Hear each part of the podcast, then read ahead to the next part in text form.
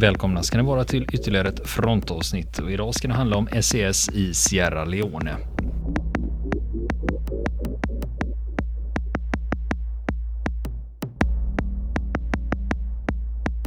Har du Niklas, Sierra Leone. Och Ja. mycket kan du? Det är de här eh, geografikunskaperna. Men jag ska peka ut exakt var det ligger.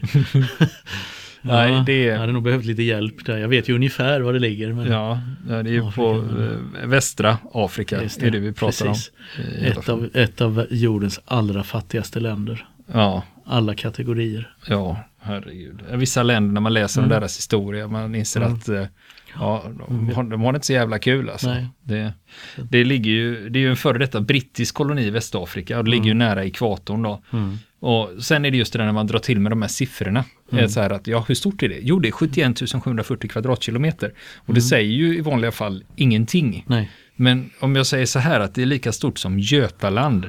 Det är alltså som Västergötland, Östergötland, Småland, Blekinge, Skåne och Halland. Då fattar man ungefär, okej, Mm. ja men då är det ungefär som mm, Ja. den delen av Sverige då i alla fall. Just det.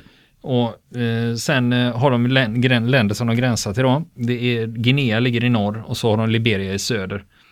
Och i det här landet och på den här ytan så bor det ungefär 7 miljoner invånare då. Mm. Och eh, det, eh, jag sa det att det var en engelsk, eh, det har varit en brittisk koloni. Mm. Och det var det fram till 1961 och då, då blev det självständigt. Det var ju väldigt många afrikanska stater som fick sin självständighet i början av 60-talet och det här var Just en det. av dem då. Och sen eh, efter det, vad hände då med landet? Jo, det var militärkupper, instabilitet och diktatur. Tyvärr en, också en vanlig historia Ja. bland de gamla kolonierna. Och sen från 1968 till 1991, då var det en enpartistat, alltså diktatur. Och sen var det 91 som inbördeskriget bröt ut. Och också ingen ovanlig historia när vi pratar gamla kolonier tyvärr. Nej. Eh, och det, men landet, om vi tittar på naturresurser och sånt, de har diamant och bauxitfyndigheter, men som vanligt höll jag på att säga, så har inte det påverkat livsvillkoren för befolkningen, utan det är ju, som du sa, ett av jordens fattigaste länder. Mm. Man brukar tala om råvarornas förbannelse. De här länderna. de här rika länderna. Mm. För många länder har ju Ja. fantastiska fyndigheter Ja. av både olika metall, Precis. metaller och det kan vara eh, fossila bränslen och allt möjligt. Men, Men det det, kommer bara till- inte till Nej. befolkningen. Till det landet blir inte rikt ändå fast det Nej. är väldigt rikt på tillgångar. Va? Blir exploaterade och det är krig och korruption. Ja, och ofta är det korruptionen som sätter Precis. stora käppar i hjulet. Att det finns pengar men de hamnar i ett fåtal personers fickor. Precis. och fördelas inte jämnt bland befolkningen. Och Men nu hoppar vi fram då i historien här till år 2000. Och då hade de haft inbördeskrig där ända sedan 91. Så om det har pågått inbördeskrig i ett land i nio år, va? Då, det, det blir inte så bra. va? Och då höll man på till 2002 med det, och då, för då blev det fred. Men eh, nu är vi kvar på år 2000 eh, under inbördeskriget då. Eh, då fanns det en milisgrupp där som kallade sig för West Side Boys och de var insyltade då i inbördeskriget.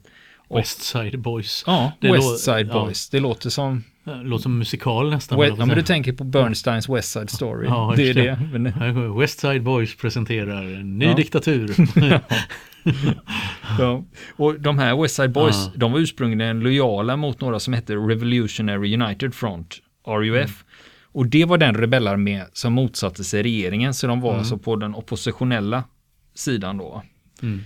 Men senare så, eh, så kämpade West Side Boys för regeringen mot RUF. Och eh, de var inblandade i åtminstone en operation som styrdes av brittiska officerare i utbyte mot vapen och medicinska förnödenheter.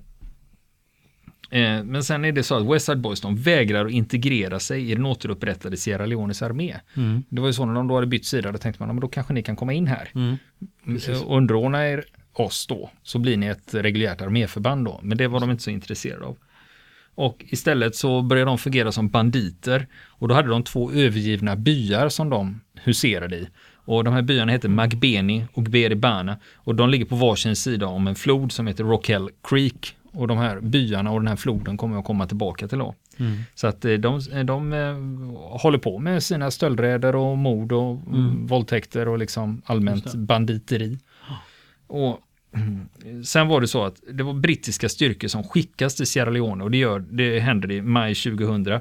Ursprungligen handlade det om att de skulle genomföra en evakueringsoperation under kod, kodnamnet Operation Palliser. De hade till uppgift att evakuera utländska medborgare och särskilt då engelsmän och britter. Mm. Och de skulle även eh, försöka evakuera andra länders medborgare. Eh, för det var så att den brittiska regeringen hade accepterat ett konsulärt ansvar i landet liksom, och sa att vi har ändå representation på platsen. Mm. Men eh, i det här fallet så var det frågan om evaku evaku mm. evakuering. Va? Just det. Och, och som en del i det här uppdraget var det brittiska styrkor som säkrade Sierra Leones huvudflygplats, den heter Lungi. Och när de hade säkrat huvudstaden Freetown och Lungi och så hade de evakuerat eh, de utländska medborgarna som ville lämna landet. Då lämnade den brittiska ursprungsstyrkan landet och ersattes av något de kallar för STT, eh, ska vi se, 3 T var det, STTT, Short Term Training Team. Och deras uppdrag, det var att utbilda och bygga upp Sierra Leones armé mm. för att få en stabilitet i landet då, med hjälp av dem då. Och eh, det här utbildningsgruppen som kom, de var ursprungligen bildade från ett detachment, detachement från Second Battalion Royal Anglian Regiment och sen i juli 2000 så ersattes de av First Battalion från The Royal Irish Regiment. Och när jag säger Royal Irish, om man tänker, vad fan var det inte britterna som var där? Jo, det är det. Eh, för det är inte den irländska ar mm. Eh, armén det handlar om, utan det är den mm. brittiska då. För mm. de här Royal Irish, de är ju hemmahörande i Nordirland. Mm. Ulster, precis. Ja, och, det tillhör ju Storbritannien. Och det är ju lite också där en liten definition där man säger Royal Irish. Just det. För jag menar, Irland är ju en republik ja. och då skulle jag aldrig få för sig att kalla någonting för Royal. Nej. På det viset kan man nej, liksom nej, fatta precis. att jaha, Nordirland, Royal ja. Irish då. Ja, ja, då är vi med. Har vi ett regement från Irish Republican Army. Vänta, vad sa du? ja, det var, de var i Sierra Leone. Men du ska veta att IRA, de har varit runt mm. i världen och ja. Eh, lärt sig en hel del grejer. Ja, och även det. köpt en hel del grejer mm. eh, som de har fått med sig hem på, den, eh, på den tiden eh, då, då det begav sig. Och, ja. Men det, det är så mycket eh, så det får, det får vi mm. nästan spara. För det, om vi tittar på Nordirland-konflikten i sig, där finns det tillräckligt mm. mycket för att fylla liksom, 10-15 mm. frontavsnitt. Just det. Men Just det, det, måste vi komma tillbaka ja. till och, och, ta vissa IRA's stories. shoppinglista. Ja. ja.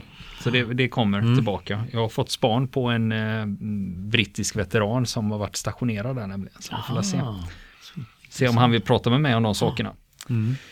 Eh, jo, eh, nu ska vi prata om ett annat brittiskt förband eh, mm. som heter SAS. Har du hört talas om dem? Ja, ja. Jag skojar bara, det var en... det var en...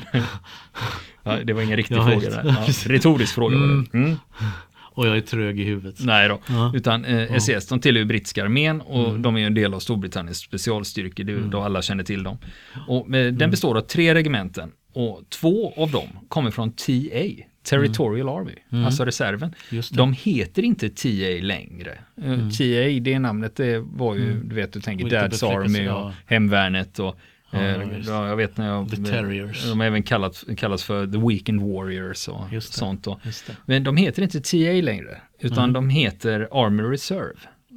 Mm. Men det är fortfarande som vårat hemvärn och de har mm. 35 000 soldater. Det kan vi jämföra med svenska hemvärnets 22 000 soldater. Eh, nu är det skillnad att brittiska Army Reserve de har ett krav på 27 dagars tjänstgöring per år. Och det är, mer, det är mycket mer än vad som krävs i svenska hemvärnet. Det mm. brukar ligga på fyra om du är bevakningssoldat eller åtta dagar om du är insatssoldat. Då. Mm. Eller mer då beroende på befattning. Men då får vi inte glömma att många av de svenska hemvärnssoldaterna de har ju dessutom en värnplikt bakom sig mm. som britterna inte har på samma vis. Då. Eh, men sen är det så här också, när vi pratar om Army Reserve, jag kommer inte att säga TA eller Territorial mm. Army, utan nu använder vi oss av, de kallas mm. Army Reserve och då kör vi det. Eh, när, när, britterna var i Afghanistan, då hade de 10 000 man där. Tusen av dem tillhörde Army Reserve. Och det stupade även soldater mm. från eh, Army Reserve i i Afghanistan. Mm. Uh, och jag menar, med svenska hemvärnet så riskeras du knappast att skickas utomlands. Nej, att, men i USA mm. skedde ju nationalgardet, de skickades ju till Vietnam.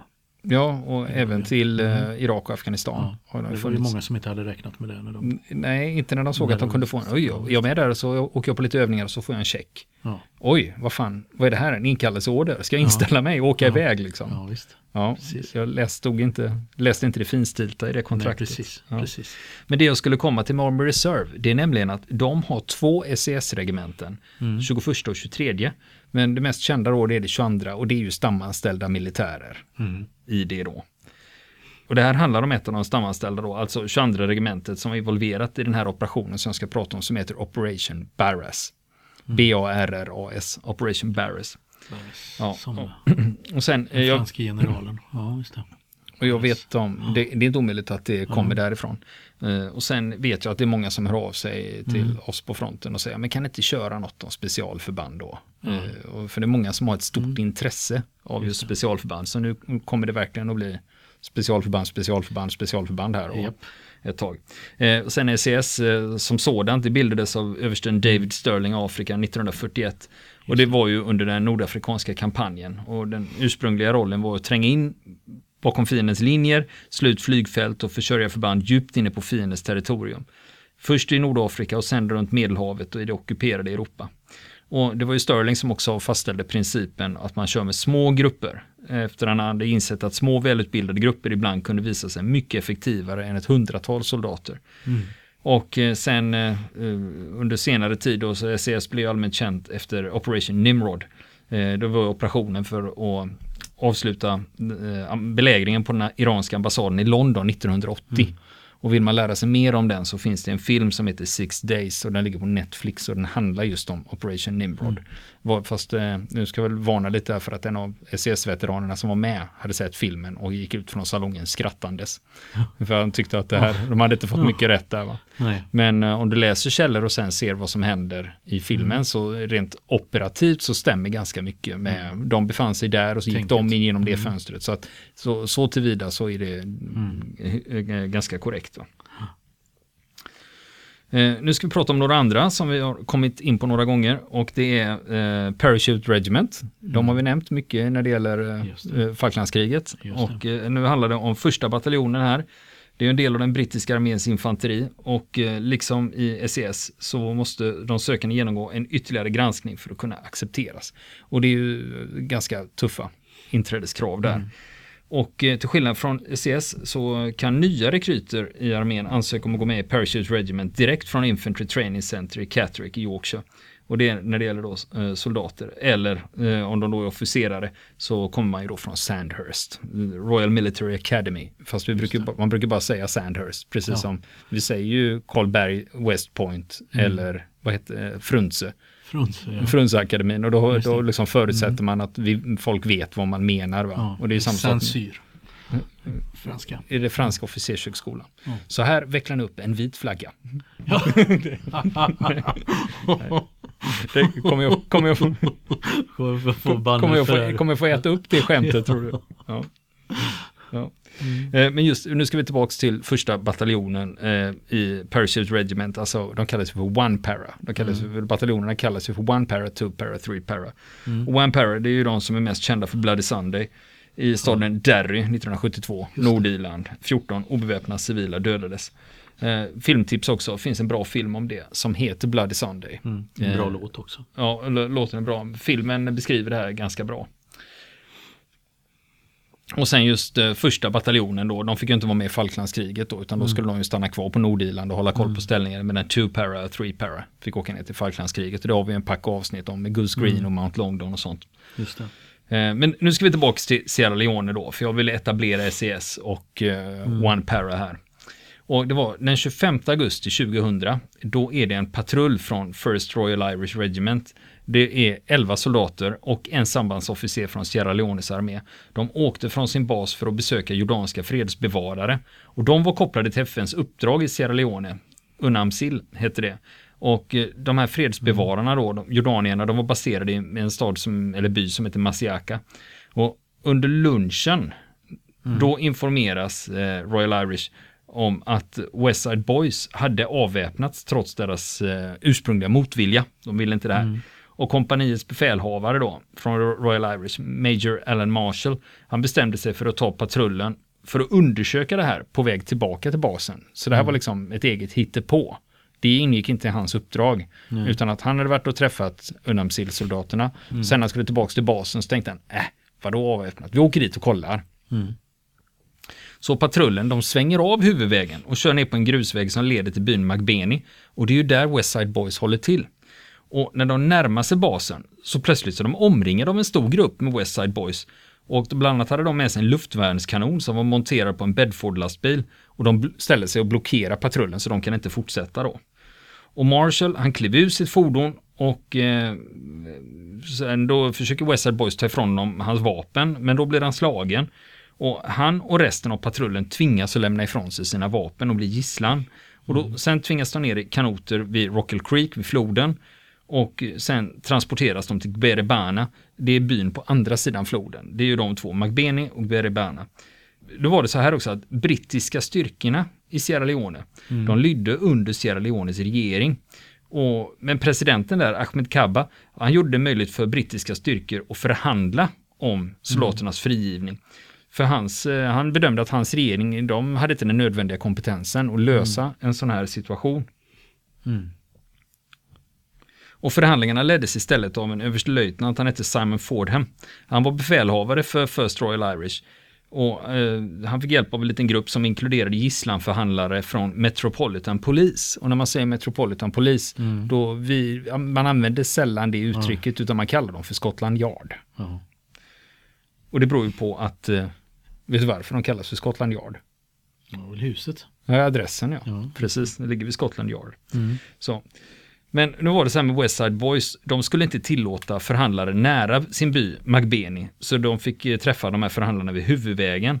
Så Fordham då, huvudförhandlaren, han träffar, eh, där träffar han eh, gängledaren för West Side Boys som heter Fodde Calais och då skulle de förhandla om soldaternas frisläppande. Och eh, de blev tillfångatagna den 25 augusti. Och eh, den 29 augusti då kräver Fordham bevis på att de fångade soldaterna fortfarande levde.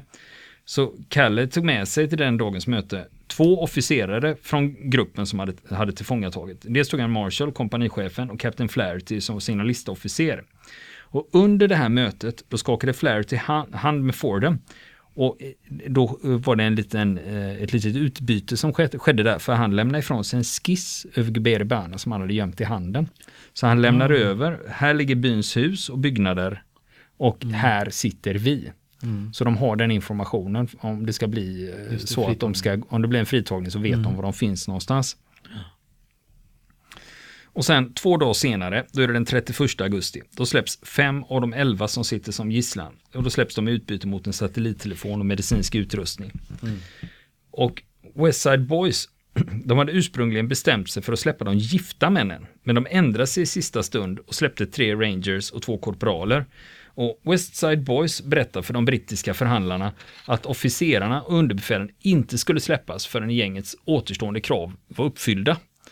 Och de här soldaterna som ändå släpps fria, de flygs iväg för en eh, debriefing och då flygs de till fartyget uh, Sir Percival uh, som tillhör brittiska flottan och som ligger mm. utanför kusten.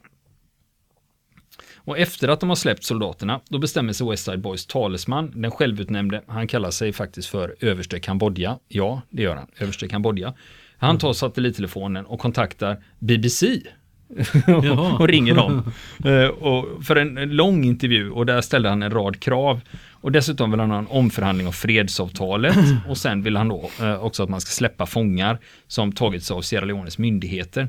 Och uh, nu var det så att överste Kambodja, han tömde batterierna i den här satellittelefonen. Men så den gick ju inte att använda sen. Nej, ingen laddare. Nej, för de tänkte ju att det är bra att ha honom så man kan prata ja. med honom då om man ska förhandla.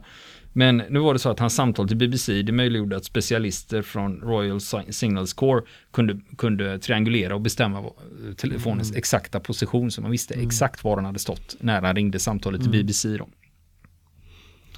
Och sen har vi då Westside Boys som gruppering. Eh, för de var extremt instabila. Och det kan bero på långvarig användning av cannabis och kokain. De knarkar mm. på ganska friskt. Va? Mm. Och eh, deras beteende under hela den här gisslankrisen, den var väldigt, väldigt ojämn. Så det var väldigt svårbedömt vad som skulle ske. Var inte de skarpaste knivarna där riktigt? Nej, de var ju ganska påtända hela tiden ja, och ja, helt oberäkneliga. Och eh, efter deras frigivning så beskrev fem soldater en händelse där Kallai, ledare då Kallai, han var missnöjd med soldaternas förklaringar. Så att han genomförde en skenavrättning där han hotade att skjuta soldaterna om inte de berättade varför de hade kommit in på Westside Boys territorium. Och sen var det det här med gängets drogvanor. Det var också ett problem för de brittiska förhandlarna. Eh, för de hade kommit överens om något, men de rökte så jävla mycket cannabis och de glömde vad de hade kommit överens om i tidigare samtal. Mm. och sen var det också det med kokainet gjorde de lynniga och opolitliga då, ja. så det var väldigt svårt liksom att hänvisa ja. till, jo men förra gången så kom vi överens om det här, ja. nej det har jag aldrig sagt. så att man hamnar i sådana grejer då.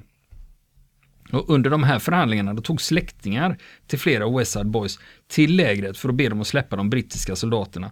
Och gänget svarade att de inte hade något emot soldaterna, men det som hade uppmärksammats, deras krav, eh, som nu inkluderade, de ville ha immunitet mot åtal bland annat. Och de ville ha en säker passage till Storbritannien för att kunna läsa universitetskurser. Mm. Och garanterad antagning till den återbildade armén i Sierra Leone. Aha. Så nu kunde de då tänka sig att tänka sig, eh, ansluta sig till armén då. Mm. Och det var ett av, eh, ett, är bara ett av kraven då.